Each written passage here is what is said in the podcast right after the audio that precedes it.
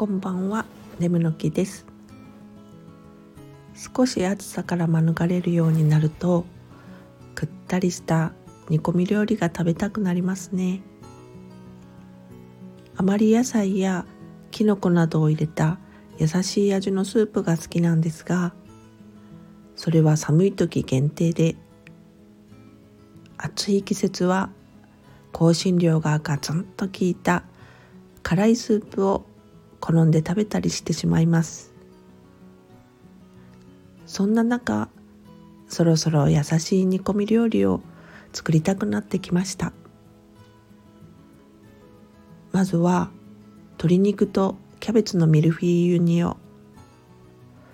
ああ染み入りますね。食からも秋が始まったのだなって思います。